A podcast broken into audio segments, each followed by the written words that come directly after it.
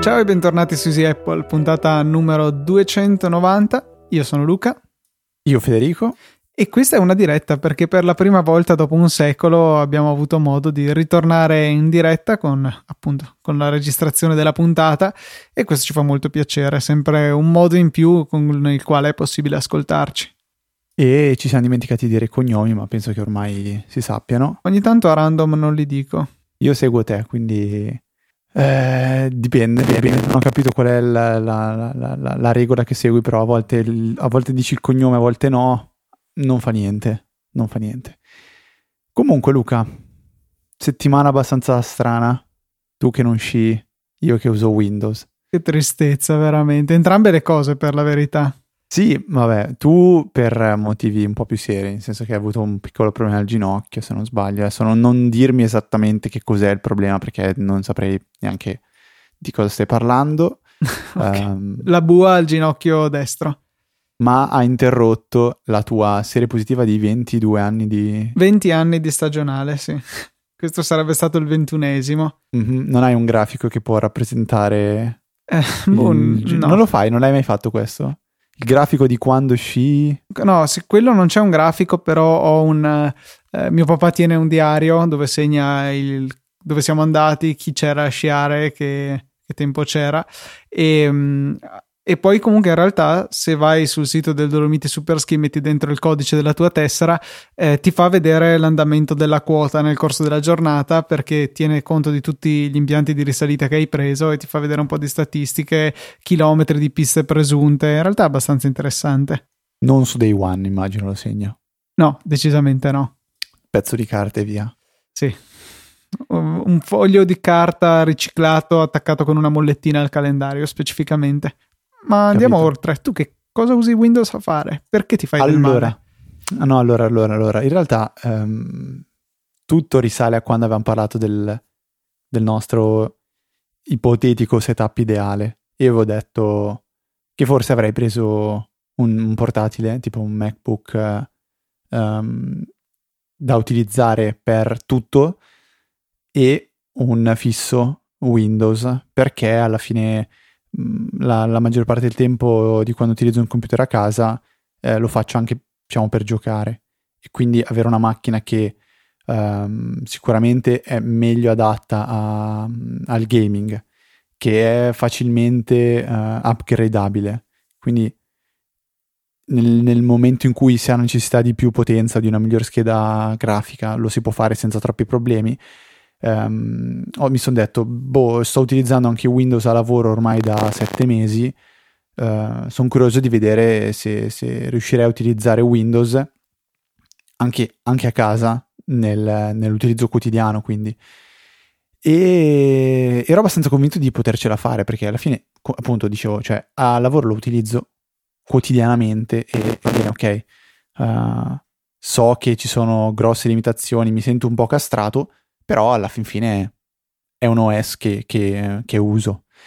In realtà la mazzata che ho ricevuto è stata molto più pesante di quella che mi aspettavo, perché mi sono trovato di fronte delle logiche di funzionamento che sono totalmente diverse da quelle che sono, di quelle a cui sono abituato con Mac. E a partire da una cosa che è concettualmente proprio diversa tra Windows e Mac, cioè chiudere le applicazioni. Questo l'ho riscontrato più volte a lavoro con, per esempio, Outlook, perché se chiudi Outlook si chiude e non ricevi più mail, mentre in Mac, quando tu apri un'applicazione come mail e la chiudi, le mail continuano ad arrivare, l'applicazione resta via in background. Chiudi la finestra di fatto, è una cosa che crea un sacco di confusione ai nuovi utenti, però una volta che si sa come sfruttarla io trovo che sia veramente utilissima. Ma che è giusto, cioè, perché alla fine a me piace di più l'idea di chiudo l'applicazione, ma cioè per qual motivo non dovrei più ricevere mail? Se voglio bloccare completamente l'applicazione, quindi la ricezione delle mail per qualsiasi motivo, lo posso fare. Ma cioè adesso, al di là del premere la X o premere il pulsante, il semaforo rosso o giallo o il minimizza in Windows, cioè io utilizzo tantissimo per esempio Command V in Mac per chiudere una finestra, per liberare spazio sulla scrivania. E il fatto che ci sia questa differenza pesante tra Mac e Windows mi ammazza. Per esempio con Spotify, cioè continuo ad aprire sto maledetto Spotify e poi se lo chiudo si chiude del tutto e mi innervosisco e devo ricordare che devo minimizzarlo. Ma ancora qui non esiste una scorciatoia ben definita per, diciamo, chiudere o nascondere una finestra su Windows, perché spiego velocemente. In Mac si usa Command V. Comando W va a chiudere una finestra. Se avete una sola finestra, chiudete quella finestra. Se ne avete due, ne chiudete quella attiva. Se invece avete come si dice, per esempio, due tab aperte su Safari, chiudete la tab attiva. Su Windows questo non esiste, esiste Alt F4 per chiudere l'applicazione e l'applicazione viene, diciamo, killata.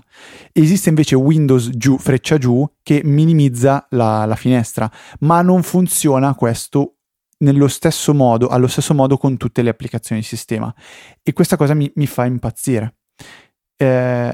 Seconda cosa, e ne voglio elencare tre di cose che mi hanno inizialmente proprio sbarrato la strada, è la mancanza di un centro di operatività quale Alfred e quale Spotlight, che su Windows non esiste. Cioè esiste il Windows S, che è la scorciatoia per attivare la ricerca, ma questa ricerca è stupida e molto molto limitata. Per esempio non si può fare una ricerca sul web, e già questo dici porca miseria, mentre con Alfred la maggior parte delle volte io cerco qualcosa e mi fa una ricerca sul web, mi fa una ricerca tra i file del sistema, mi fa una ricerca in una cartella particolare. Questo manca, cioè mi sembra di essere molto molto molto più lento. Non ho un punto di partenza per qualsiasi cosa voglia fare che sia affidabile. E la terza cosa è quella che invece mi ha fatto impazzire più di tutte, e questa veramente non la riesco a capire. È stato introdotto, adesso non so se con Windows 10 o quale versione, la possibilità di avere più scrivanie su cui lavorare. Ora però mi devono spiegare, Microsoft, per quale motivo nel momento in cui apro un'applicazione in una scrivania di lavoro, questa scompare anche dalla barra del menu in basso quando mi trovo nelle altre scrivanie. Cioè, per esempio, tengo una scrivania per lavorare su Excel. Excel è un altro software, non lo so, una scrivania per lavorare, una scrivania su cui ho Spotify, ok? Quando aprite un'applicazione in Windows si apre nella barra in basso l'icona di Spotify, ok? A questo punto se tu passi all'altra scrivania, quella dove ci hai aperto Excel, non viene visualizzata l'icona di Spotify, quindi l'unico modo che hai per passare a Spotify è cambiare scrivania, non hai modo di richiamare Spotify in nessun altro modo. E questo mi dà l'idea di una sorta di separazione netta tra i vari spazi di lavoro, mentre in OS X, macOS scusa Luca, in macOS alla fine avere più scrivanie è una sorta di estensione, mentre in Windows la vedo come più una separazione, e questa cosa è un'altra di quelle che mi ha segato le gambe. Questa è una cosa, cioè secondo me è questione di abitudine / di organizzazione mentale, non lo vedo come un difetto né dell'uno né dell'altro, alla fine cioè dipende tutto da come sei abituato a lavorare. Cioè ad esempio questa organizzazione di Windows può essere perfetta in un computer che è contemporaneamente, che ne so, casa e lavoro. I due ambienti sono completamente separati, quasi fossero due computer diversi, mentre invece su Mac comunque rimane la dock come elemento unificante tra i due, e la separazione è solamente geografica, se vogliamo, delle finestre sullo schermo. Sono questioni di approccio, in realtà questo, a differenza delle altre cose che hai citato, non lo segnerei come un difetto, ma semplicemente come una differenza organizzativa. Eppure a me la prima cosa che ha suscitato è la sensazione di avere a che fare con un sistema operativo molto molto vecchio, molto indietro, cioè che è legato a dei concetti che secondo me sono stati sorpassati ma anche da uno smartphone. Cioè il chiudere l'applicazione che non viene realmente chiusa è un concetto che anche negli smartphone non esiste più. E in Windows invece è così tuttora. Sì, effettivamente più ancorato a paradigmi tradizionali, ecco, se vogliamo chiamarli così. Però niente, e qui questo semplicemente mi ha un po' rattristato, perché mi sono reso conto che seppur io utilizzo il computer tanto per giocare, qualsiasi altra cosa io voglia fare nel mentre o prima o dopo, o magari un giorno che devo fare altro e non giocare, cioè farei veramente fatica a riabituarmi a Windows. È stato un esperimento di questa settimana, quindi? Sì, è stata una settimana di utilizzo, forse un po' di più dallo scorso weekend, forse un po', non lo so. Però sì, ho installato Windows, ho aggiornato, poi vabbè, il discorso degli aggiornamenti lasciamolo stare. E che è molto migliorato adesso, eh? Sì, però tu dici, ah ok, perfetto, adesso salto su Mac che devo fare una cosa là. Tu fai riavvia e lui si mette ad aggiornare qualcosa e tu vorresti ammazzarlo perché tu hai fretta in quel momento, tu non hai voglia di aspettarlo che aggiorni quello che deve aggiornare. Cioè non te lo chiede neanche, a volte non ti chiede se deve fare degli aggiornamenti, li fa, punto. E a me questa cosa proprio non va assolutamente. Però questo è Windows. Ma veniamo a Easy Apple. Cominciamo con il follow up, quindi 10 minuti sì, all'interno della puntata. Giustamente. Il primo è di Andrea che chiede una alternativa a Sync Me. No. Non è questo il follow up, quello dopo allora? No, non c'entra assolutamente niente, per cui sono strasicuro che ci hanno chiesto un'alternativa a Sync Me. Ah sì, però non è lui. Aspetta che vado a recuperare la domanda di chi ci ha chiesto l'alternativa a Sync Me. Ok, vai. Nel frattempo il follow up di Andrea, che effettivamente riguarda sempre Sync Me, però riguarda come fare opt out, tra virgolette, cioè come potersi cancellare, poter eliminare tutti i propri dati, di fatto in realtà il proprio numero di telefono dalla banca dati di Sync Me. C'è un link in realtà molto semplice, sync.me/optout, tutto attaccato, che lasceremo nelle note della puntata. Potete inserire il vostro numero di telefono e questo verrà cancellato. Rimane comunque una cosa un po' parziale, perché se ci siamo resi responsabili in realtà inconsapevolmente dell'upload dei magari 100 numeri che erano nella nostra rubrica quando abbiamo eseguito l'applicazione, sì, andremo a cancellare il nostro, che però non è totalmente risolutivo rispetto al danno che abbiamo fatto, per cui almeno per se stessi si può andare a rimuovere il proprio numero e sì, volendo, se ci sentiamo particolarmente altruisti e volenterosi, potremmo andare a cancellare tutti i numeri che sono nella nostra rubrica. Il problema è che comunque c'è un captcha, per cui l'operazione è lenta e non è facilmente automatizzabile. Questa è la politica attuale di Sync Me, almeno insomma possiamo limitare un po' i danni eliminando i nostri dati, il nostro numero di telefono. Nel frattempo io sto cercando quella domanda, ma lascerò perdere, ma giuro di aver letto qualcuno che ci ha chiesto un'alternativa a Sync Me, tanto che mi sono messo a cercarla e purtroppo mi sono reso conto che chiunque consiglia di utilizzare Sync Me. Sì, l'avevo vista anch'io quella domanda lì, solo che non ricordo dove sia finita, mi sa che abbiamo fatto un po' di confusione. Ci scusiamo, ecco, con chi ha fatto la domanda, però la risposta in realtà c'è. La risposta è che purtroppo non conosciamo altri servizi, era forse il più gettonato Sync Me se non fosse per questo piccolo dettaglio. Sì, eccolo qua, Federico, esatto, ha fatto questa domanda.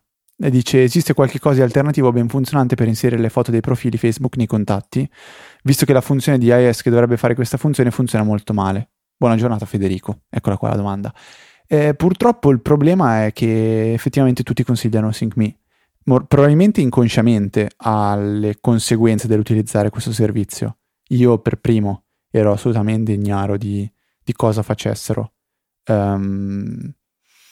Però a questo punto, se si può fare questo trucchetto che ci ha segnalato Francesco, forse si può ritornare a utilizzare Sync Me. Che dici Luca? In realtà no, perché comunque ti risolvi il problema per te stesso, ma i numeri di tutte le persone che carichi rimangono lì, per cui io sconsiglierei decisamente l'utilizzo dell'applicazione. Non è un utilizzo che trovo accettabile dei nostri dati, della nostra rubrica. Ok, no. Io avevo intuito da cosa c'era scritto che rimuoveva i dati che avevano caricato dal tuo no, utente, invece semplicemente il tuo. Insomma, questa è comunque un'operazione da fare, vi consiglio di farla, magari fatelo anche per 2-3 parenti, amici di cui sapete che sono presenti queste informazioni. Ne vale la pena, penso. Comunque adesso mettiamo il link nelle note della puntata, che troverete sia nella puntata e sia nella newsletter che vi arriverà venerdì alle 5. Ci spero che è arrivata giusta questa volta. Sì, mi pare di sì. Per cui complimenti, hai finalmente raggiunto l'autonomia e una valutazione positiva circa le differenze tra il formato 12 e 24 ore dell'orologio. Direi che è un ottimo compendio alla tua laurea. Grazie. Passiamo invece al follow-up successivo, che qua merita un grazie gigantesco da parte mio a Nicola, che mi ha segnalato come risolvere il problema che lamentavo con gli auricolari Sinquire, i quali a volte si connettevano immediatamente all'iPhone appena accesi, però non diventavano la destinazione dell'audio, non diventavano il dispositivo di uscita del suono per qualche ragione. Dopo un po' magari lo diventavano in autonomia, a volte bisognava forzare un po' la mano dalle impostazioni del Bluetooth, insomma qualche fastidio che rendeva meno piacevole l'utilizzo di questi auricolari, che a parte quello sono veramente ottimi e continuo a consigliare. Ha scoperto, o forse l'ha letto da qualche parte, non lo so, comunque non mi interessa, grazie mille lo stesso, che è sufficiente eseguire un reset completo degli auricolari, che si fa connettendoli al cavo micro USB per la ricarica, e mentre sono spenti e in carica tenere premuto per 5 secondi il tasto play pausa, quindi quello con il logo di Sinquire. Ci sarà un lampeggio del LED del tasto e basta. Poi si possono riaccendere, riabbinare al telefono, e a quel punto funzioneranno senza problemi con una connessione istantanea, come era sempre stato in precedenza. Per cui grazie davvero, mi hai risolto un problema. Mentre l'ultima mail che abbiamo, no in realtà la penultima mail che abbiamo ricevuto, Caterina ci ha mandato un'email dicendo che la mattina del 6 dicembre è stata approvata la sua applicazione ed è disponibile su App Store. Dice che lei non ha assolutamente a che fare col mondo dell'informatica, è laureata in un campo totalmente diverso, ma è sempre stata affascinata dalla programmazione, da Apple. Allora ha deciso di comprare il suo primo Mac per poter utilizzare Xcode, ha iniziato a studiare Swift e sta tuttora studiandolo come hobby nel tempo libero, e ha deciso di provare a sviluppare un'applicazione che è un gioco per suo figlio, che dice ha 4 anni, quindi è un'applicazione molto al primo stadio. Per questo penso non abbia voluto dirci qual è l'applicazione, perché magari ha ancora qualche bug, ma immagino proprio questa scena in uno spot Apple dove la mamma compra il Mac, la sera studia Swift, programma l'applicazione e poi non lo so, la mattina di Natale il figlio di 4 anni si mette a giocare con l'applicazione che la mamma ha sviluppato, che è presente sull'App Store. E quindi mi è piaciuta tantissimo questa mail. Facciamo penso i complimenti a Caterina. Quando l'applicazione sarà pronta, la riterrai pronta, allora ti chiediamo assolutamente di dirci il nome, così possiamo anche condividerla con tutti gli altri ascoltatori. Sì, è stato veramente bello vedere questa mail, anche perché dice che l'abbiamo un po' ispirata a studiare questo mondo e ci riempie di gioia ogni volta leggere queste mail. Per fortuna, comunque abbiamo avuto la fortuna di averne ricevuta più di qualcuna, ve le abbiamo anche condivise in questi anni e ci ha fatto ancora una volta un piacere enorme. Se anche qualcun altro di voi magari fosse stato ispirato, ci fa piacere che lo condividiate con noi, anche privatamente, per carità, perché ci dà veramente una marcia in più, una spinta in più a continuare con la registrazione di queste puntate ogni settimana. Ok Luke, ultima domanda, la lascio a te, che ho visto che l'hai... Sì, l'ho già dissezionata mettendo un paio di appunti. Lorenzo, tra l'altro mio concittadino, ha una domanda, cioè come si fa a salvare una pagina web in PDF da iOS?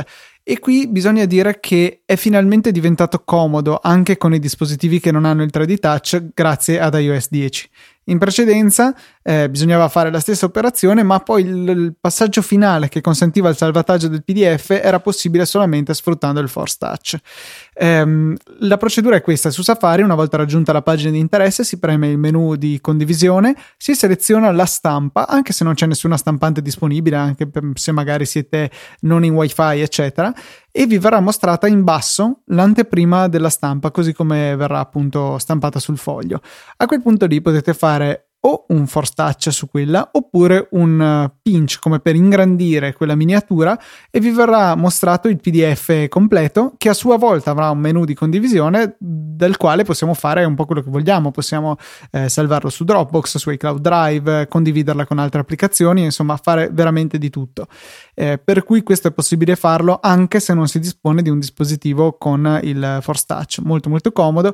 Un'alternativa, che non so se era solo su iPad, si poteva fare il menu di condivisione e poi inviare un PDF ad iBooks.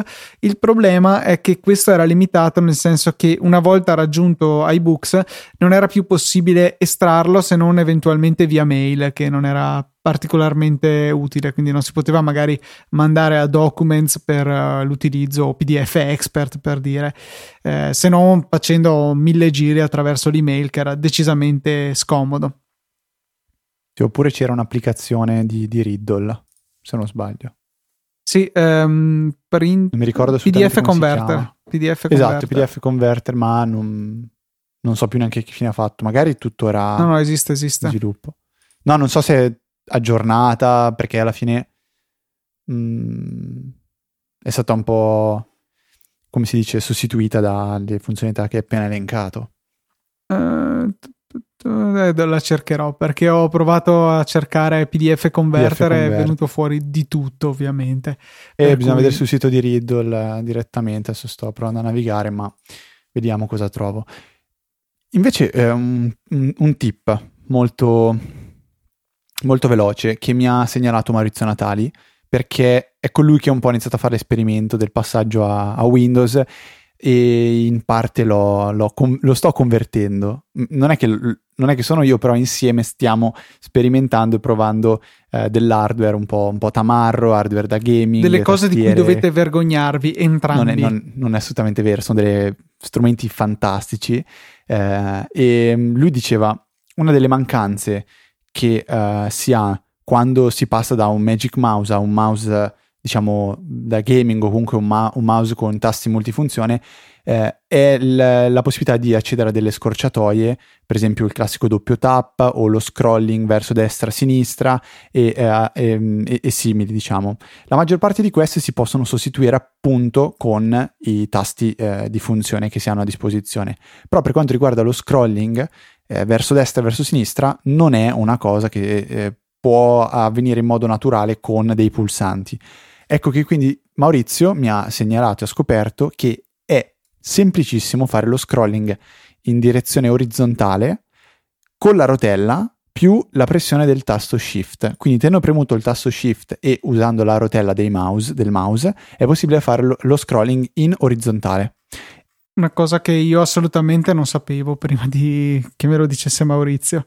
No, infatti io non lo sapevo, devo dire la verità, non è che è una cosa che mi è servita tantissimo, spesso non andavo a prendere la barretta, la trascinavo, lo confesso, andavo a prendere la barretta in basso, trascinavo a destra e a sinistra. Io ce l'ho nascosta perennemente, per cui cioè dovrei farla apparire. Perché io ce l'ho. Allora, il fatto è che con il Logitech MX Master, quell'impostazione che c'è che la fa apparire a seconda del tipo di mouse utilizzato, quella è sempre visualizzata e non mi piace, è brutta. Preferisco avere quella comparsa che è, diciamo, lo standard, utilizzando le periferiche Magic, quindi il mouse e trackpad, oppure il trackpad incorporato del portatile. E non mi piace vederle permanentemente visualizzate le barre di scorrimento, per cui le ho disattivate completamente, che quindi sono per tutti i tipi di periferiche di input visualizzate solamente in fase di scorrimento, e quindi quella orizzontale non la vedevo mai, e oltretutto ho mappato il mio appunto MX Master in modo che nella in una delle applicazioni dove ogni tanto può servire, cioè Safari, la rotellina orizzontale, perché questo mouse ne ha due, una verticale e una orizzontale, serva per spostarsi da una tab a quell'altra, per cui perdo lo scrolling orizzontale che invece ho in tutte le altre app, e quindi questo suggerimento di usare Shift più la rotellina normale mi ha decisamente aiutato. Comunque questi mouse sono stupendi, sono orrendi però, cioè potranno funzionare benissimo, però sono una pacchianata devastante, no. E non mi piacciono neanche un po'. Guarda, io ti auguro di provare nella tua vita un giorno una tastiera della Razer, solo per sentire il sound che ha quando premi i tasti. Già quello mi dà fastidio, più silenziosa meglio è. Una goduria. Comunque giusto così per fare un round up, magari in vena di regali natalizi decidete di comprare qualcosa per voi.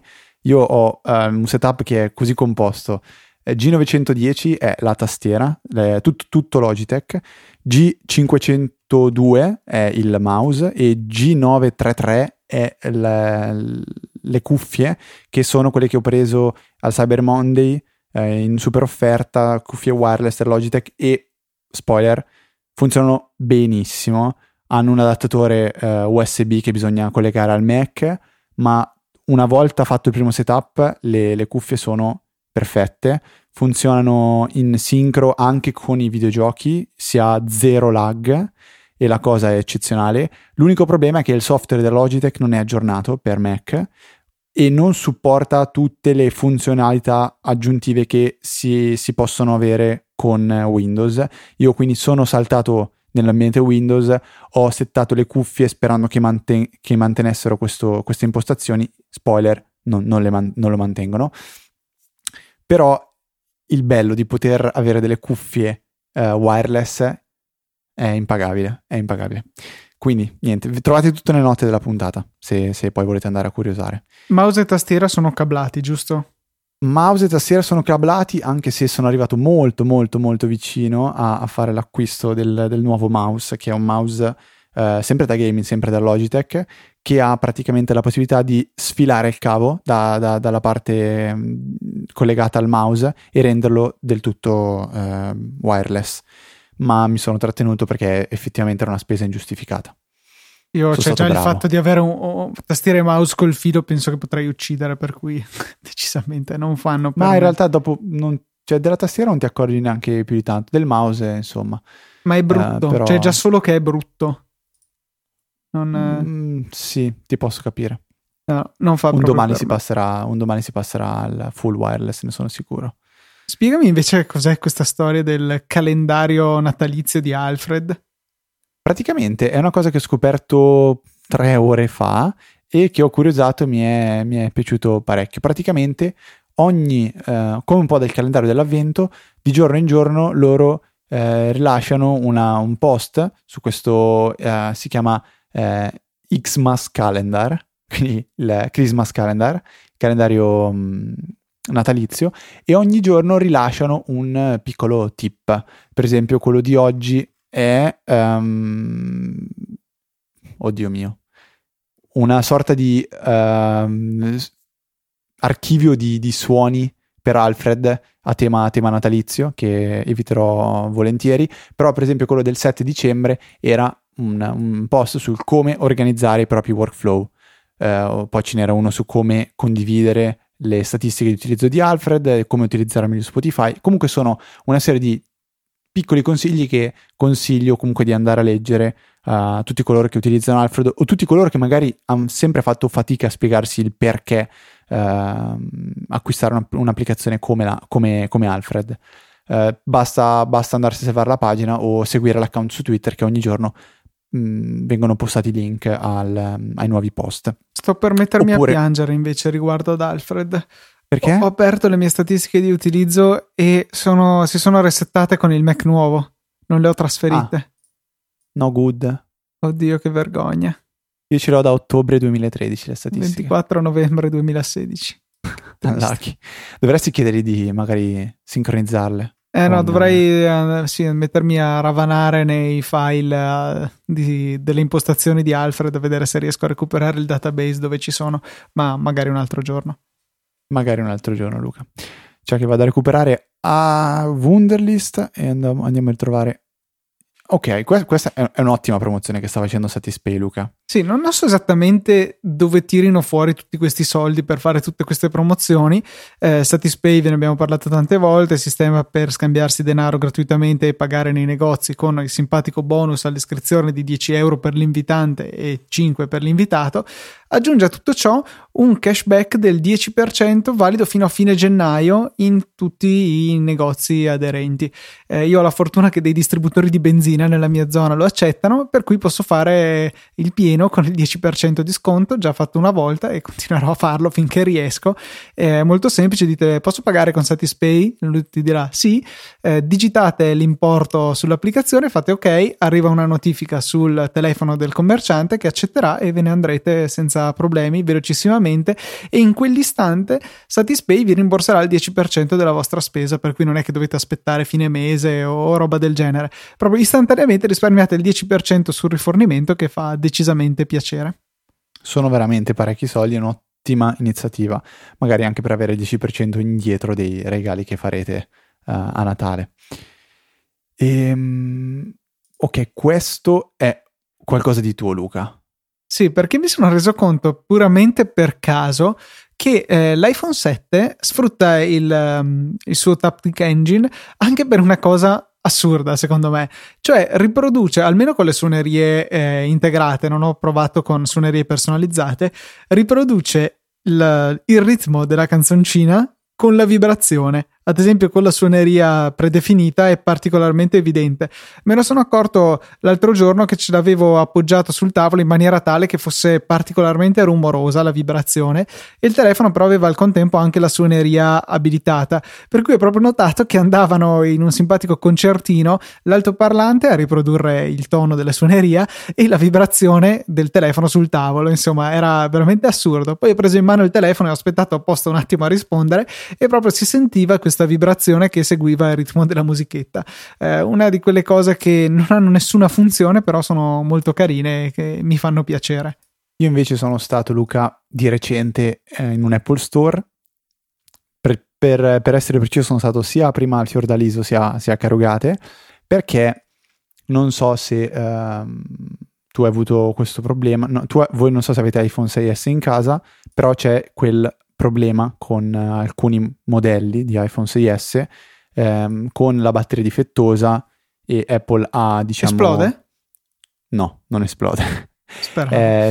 Problemi legati alla batteria, e Apple come sempre ha, diciamo, messo le mani avanti e ha detto ok, attiviamo un programma di sostituzione per i modelli che noi riteniamo essere difettosi e vi andiamo a riparare la batteria. Ovviamente se il telefono è ancora in buone condizioni, ecco. E, ho fatto il controllo e l'iPhone 6 di mia mamma era all'interno di questo rientrava in questi modelli di iPhone, che tra l'altro c'è una pagina in cui si va a inserire il codice del codice seriale dell'iPhone e vi viene detto se è uno di questi modelli difettati. Altrimenti, se siete un po' più sgamati, potete andarvelo a vedere voi il numero di serie, e dovete verificare che il quarto e il quinto carattere corrisponda a uno diciamo di un elenco di caratteri che sono Q3, Q4, Q5 e così via. Quindi se il quarto e il quinto, un po' come quando con gli iPhone 3GS si andava a vedere se il seriale aveva dentro la week 39 o 40, perché la week 39 era ancora jailbreakabile, la week 40 no. Tu te la ricordi questa storia, Luca? Sì, c'era la boot ROM che aveva, esatto, una falla hardware che quindi rendeva di fatto i telefoni sempre jailbreakabili, e erano molto ambiti all'epoca proprio per questa loro caratteristica, e poi appunto essendo una falla nell'hardware Apple era stata costretta a cambiare l'hardware per riuscire a risolverlo, da qui i due codici diversi. Niente, quindi ho deciso di andare all'Apple Store del Fiordaliso per cercare di fare la riparazione dell'iPhone, e da lì mi hanno detto che non era possibile farlo perché non c'erano appuntamenti liberi eccetera eccetera. Però mi aveva già anticipato che molto probabilmente non mi avrebbero sostituito l'iPhone immediatamente, ma avrebbero dovuto ordinare la batteria, aspettare che la batteria arrivasse nello store, dopodiché io sarei dovuto tornare per fare la sostituzione della batteria. E a quel punto lì io ho detto, vabbè, ho capito, allora cosa devo stare a fare a prendere un appuntamento e basta. Sapete che c'è questo iPhone qua, segnatevi il seriale e ordinate la batteria e tornerò quando la batteria sarà tornata. No. In classico, comunque stile Apple, o hai l'appuntamento con la Genius Bar o torni. Allora ho deciso di andare a Carugate. Sono arrivato a Carugate, sono riuscito a prendere un appuntamento mentre salivo le scale dello store praticamente, e mi ha detto ovviamente ti ordino la batteria e devi tornare qua per poterla sostituire. Ho avuto un'esperienza un po' strana, era tanto che non andavo in un Apple Store, mi ricordavo che c'era molta più rapidità a livello operativo, quindi arrivavi, l'iPhone aveva un problema, bene, te lo riparavano, te lo sostituivano. Comunque te ne andavi dallo store che avevi risolto il problema. Mi ha fatto strano sentirmi dire in un Apple Store che avrebbero dovuto ordinare la batteria e sarei dovuto ritornare. Al di là di questo volevo soltanto ricordarvi di fare un controllo. Vi lascerò un link nelle note della puntata dove potete andare a inserire il numero di serie dell'iPhone e verificare se è soggetto a questo problema, e a quel punto potete riparare o andare in un Apple Store ed eventualmente farvi riparare la batteria. Sì, è stato un problema che è emerso negli ultimi mesi, o meglio che è stato riconosciuto di recente, e quindi è partita questa campagna di riparazione, per cui chiaramente se avete uno dei modelli con il problema decisamente fatevelo sistemare nel più breve tempo possibile. Mi sembra comunque demenziale che, cioè nel senso, non è che la batteria sia specifica per il modello rosa da 64 giga, sono tutte uguali, per cui perché non ne hanno una vagonata nel retro del negozio mi sfugge. Ti dico la giustificazione che è stata data a me, perché io ho ho detto semplicemente, voi sapete, Apple sa quanti di questo modello di iPhone ha venduto, fate più o meno una stima, dovreste sapere quante batterie dovrete sostituire. E loro mi hanno detto che è la prima volta che si trovano di fronte a un caso del genere, ma siccome penso il Corriere della Sera abbia pubblicato un articolo in cui parlava di questo problema dell'iPhone 6S, hanno ricevuto una segnalazione di iPhone 6S con questo difetto anomala, molto molto più di quello che si aspettavano, e quindi sono stati colti un po' impreparati. Ah, ok, quindi le hanno finite. Questo è insomma il riassunto della cosa. Questo quello che mi è stato venduto, però ripeto, mi suona un po' strano, ma va benissimo. Luca, anche questa notizia abbastanza recente. Si è aggiornato Telegram, e tra le nuove funzioni che sono state implementate c'è un'integrazione con If This Then That. Sì, novità di oggi, proprio mentre registriamo, oggi è l'8 dicembre, e Telegram si è aggiornata introducendo questa compatibilità che ci apre un sacco di opportunità. Possiamo farci delle sorte di servizi di notifiche incorporati per cose per cui magari utilizzando comunque If This Then That, oddio, If This Then That, prima eravamo costretti a ricorrere a Boxcar per avere delle notifiche, adesso possiamo concentrare tutto su Telegram. Ad esempio, io per tenere sott'occhio l'hashtag Motorcast su Twitter utilizzo una semplice regoletta di If This Then That, che tra l'altro adesso non si chiama più ricetta, ma hanno cambiato nome, adesso non mi viene come l'hanno chiamata. Fatto sta che appunto avevo una ricerca su Twitter con l'hashtag Motorcast che mi mandava una notifica su Boxcar. Adesso posso farmela arrivare su Telegram, quindi riducendo, se vogliamo, la necessità di avere un'applicazione separata, con poi tutti i vantaggi ulteriori di poter silenziare magari la notifica e però ritrovarmela comunque su Telegram, che guarderò diverse volte nella giornata lo stesso. E ci sono anche altre potenzialità, che ne so, ricevere una notifica quando non lo so, quando viene pubblicato un nuovo articolo su un blog di interesse o qualsiasi altra cosa, peraltro con la possibilità di abbinarlo anche a un canale oppure a un gruppo, per cui ad esempio potreste avere un gruppo dei vostri amici e ogni volta che uno mette una foto su Instagram, dico una stupidata, questa viene pubblicata anche sul vostro gruppo di amici, per cui le possibilità sono veramente tante con If This Then That dietro, e abbiamo pensato anche a un possibile utilizzo che potremmo farne per il canale di Easy Apple su Telegram, che vi ricordiamo potete trovare su telegram.me/easyapple, e potete iscrivervi chiaramente. Pensavamo che magari si potrebbe connetterlo al feed RSS di Easy Apple e quindi quando viene pubblicata una nuova puntata in automatico mandarvi una notifica sul gruppo, comunque un messaggio sul gruppo, che immagino in realtà molti di voi avranno silenziato, però è del tutto lecito, quindi potremmo aggiungere anche questa cosa. Fede è stato contentissimo quando gli ho annunciato che per questo poteva magari predisporre uno dei suoi sondaggini su Straw Poll per sentire un po', per seggiare il terreno e sapere cosa ne pensate al riguardo. Mamma mia, ma a me basta dire fai un sondaggio e io parto diretto. Altro piccolo trucco, Luca, invece oggi è giornata un po' di così trucchi e basta, solo trucchi. Praticamente leggevo su Reddit, non mi stancherò mai di ricordarvi che Reddit è un posto magnifico, ma nel subreddit di Apple ho letto un post di una persona che chiedeva quale fosse un metodo affidabile per poter controllare il traffico consumato da ogni applicazione mensilmente. Alcuni consigliavano un'applicazione Y, Z, X, eccetera, eccetera, finché una persona, secondo me, ha dato un'idea che è la migliore in assoluto, ovvero quella di impostare un reminder periodico ogni primo del mese, a mezzanotte, o comunque datevi voi una regola. E cosa dovete fare quando suona questo reminder? Andate nelle impostazioni generali, utilizzo, statistiche, e vi fa... No, adesso non penso sia il percorso giusto, aspetta che proviamo a farlo tutti insieme. Penso sia dati cellulare, impostazioni mobile data, esatto, e poi in fondo c'è statistiche, giusto? Sì, e qua un'interessante curiosità, questa voce del menu si chiama Mobile Data se avete il telefono in inglese britannico e Cellular Data se invece ce l'avete in inglese americano, così, curiosità. Okay.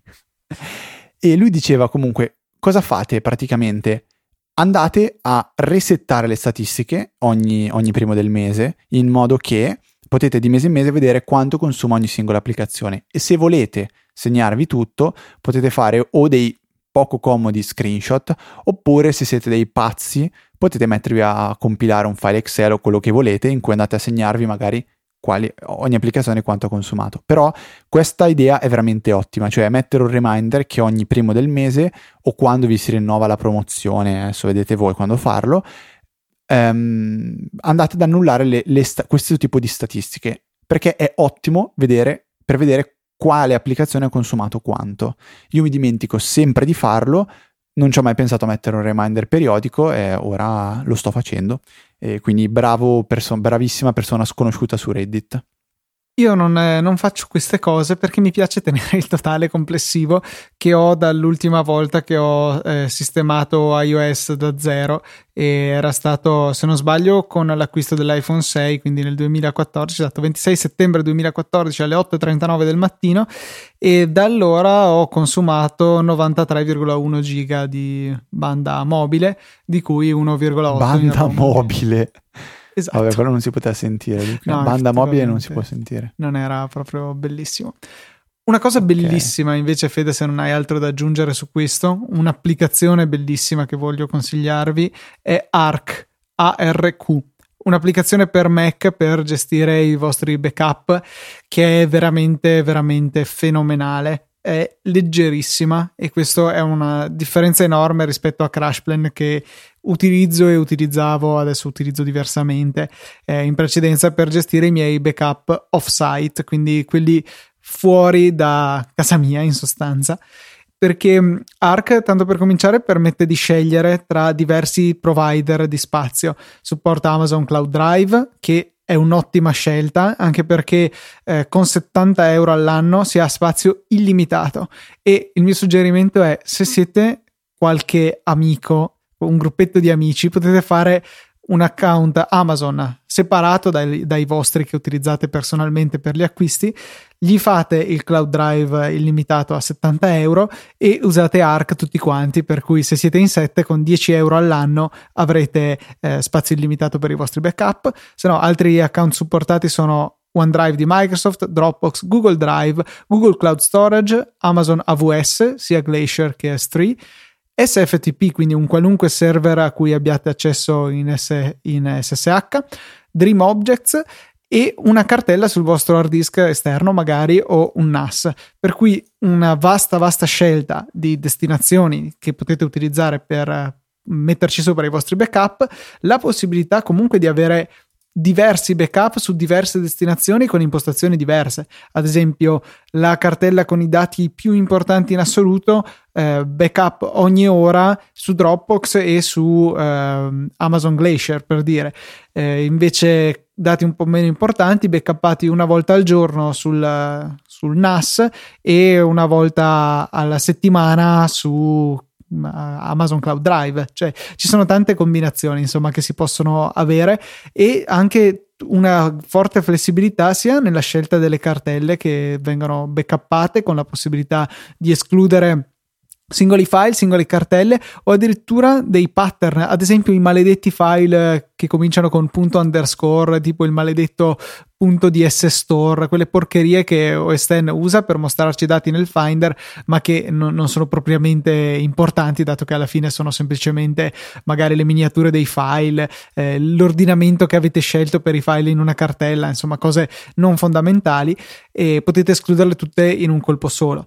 Con anche un occhio di riguardo per la batteria dei portatili, perché si sospende il backup, se volete, quando siete a batteria, e comunque il mantenere le versioni dei file illimitatamente, se volete, oppure fare tipo time machine, quindi un backup orario per 24 ore, giornaliero per una settimana, settimanale per ogni mese e basta. Questa mi pare sia la granularità a cui arriva, con la possibilità di, anche molto interessante, per i provider che si pagano a consumo, ad esempio S3 di Amazon, è possibile imporre un budget massimo. Quindi voi dite: io non voglio spendere più di X euro al mese per salvare i miei backup, e fintanto che comunque ci salva almeno un backup completo, terrà tante versioni quante vi è possibile avere, mantenendo quel tetto di spesa lì. Anche in fase di ripristino c'è molta granularità, scelta della velocità del ripristino, che è molto utile su servizi tipo Amazon Glacier, che hanno un modello di prezzo in cui il costo dipende da quanto velocemente recuperate i vostri dati, per cui è veramente efficiente questo programma.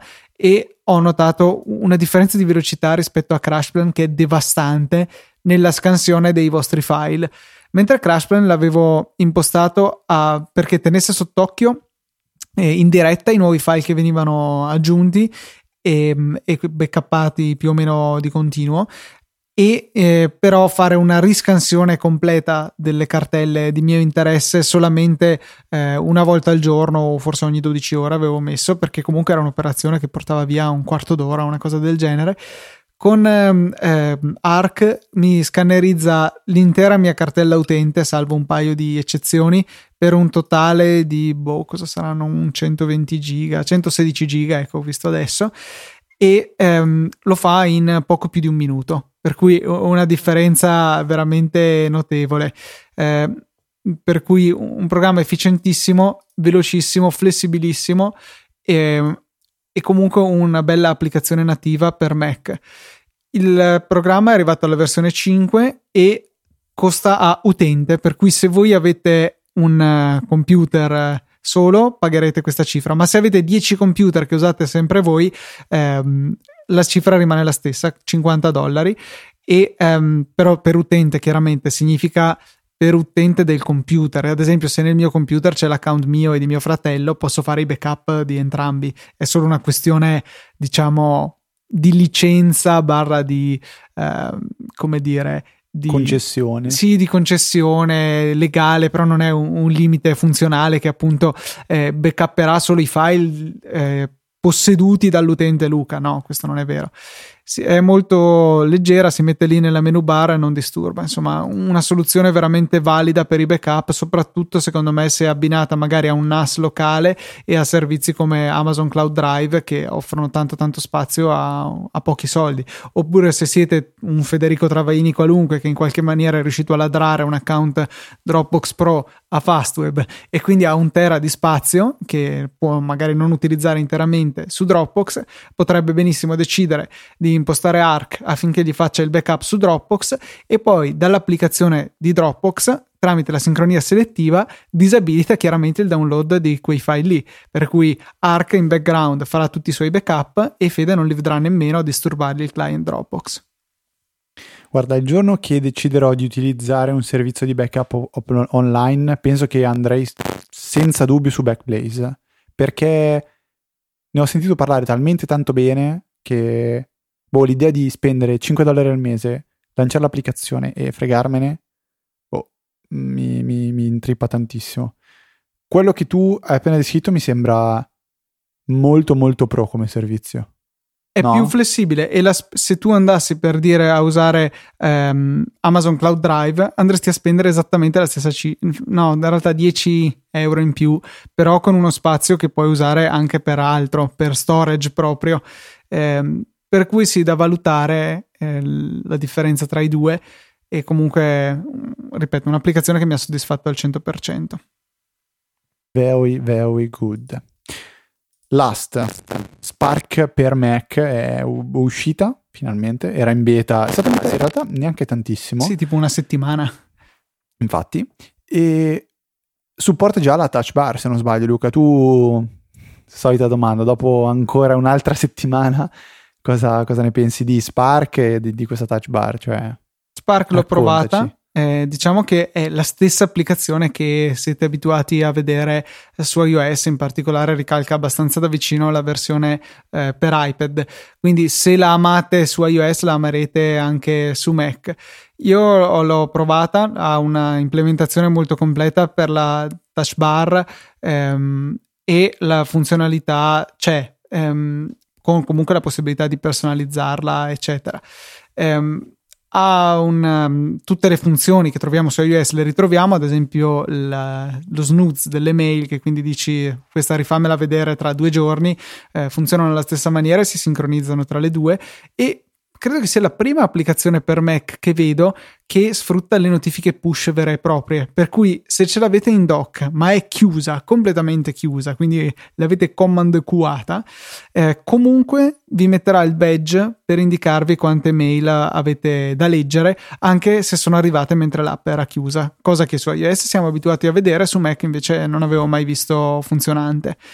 Ho trovato qualche problema con le emoji, nel senso che per fare alcuni test mi ero mandato una mail contenente solo un emoji da mail a Spark, quindi mi sono automandato una mail da un programma all'altro e c'erano qualche problema di visualizzazione. L'ho segnalata agli sviluppatori, mi hanno risposto e penso che verrà risolto a breve. Una critica che devo muovere però a Spark è che si vede veramente poco la differenza tra le mail lette e quelle ancora da leggere, perché mentre in mail comunque c'è il grassetto del testo a rendere evidente, in Spark c'è un pallino blu di fianco a quelle da leggere, che è troppo poco secondo me. Dici attira troppo poco l'attenzione? Sì, sembrano tutte uguali. Ti sfuggono le mail da leggere. Capito. No, io non so, in questo momento sono in un attimo di tranquillità convivendo con le applicazioni native di Apple, anche se ultimamente non sono l'unico a cui è dato un po' di problemi, cioè non si riuscivano più a inviare le mail, non so per quale motivo.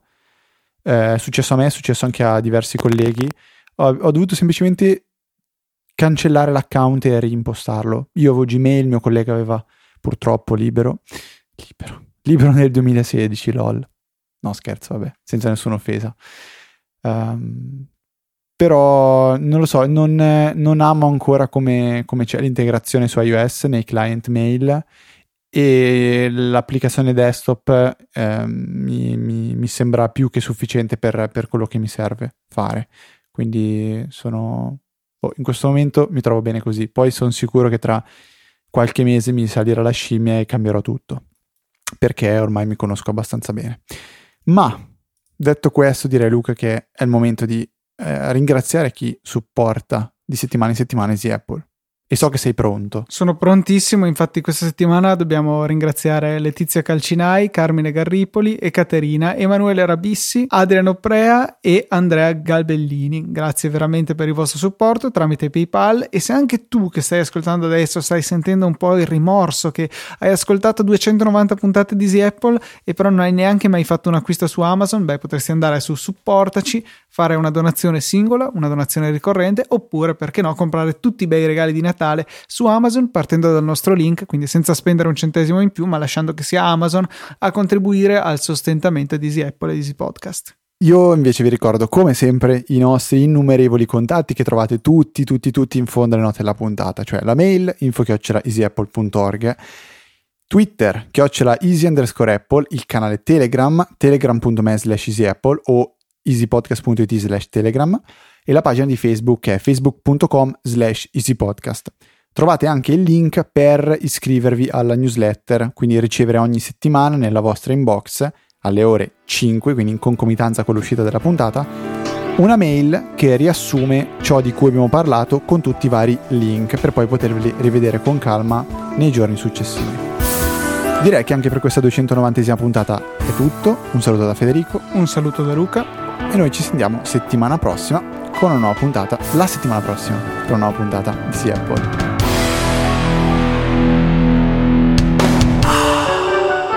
Salvato in corner.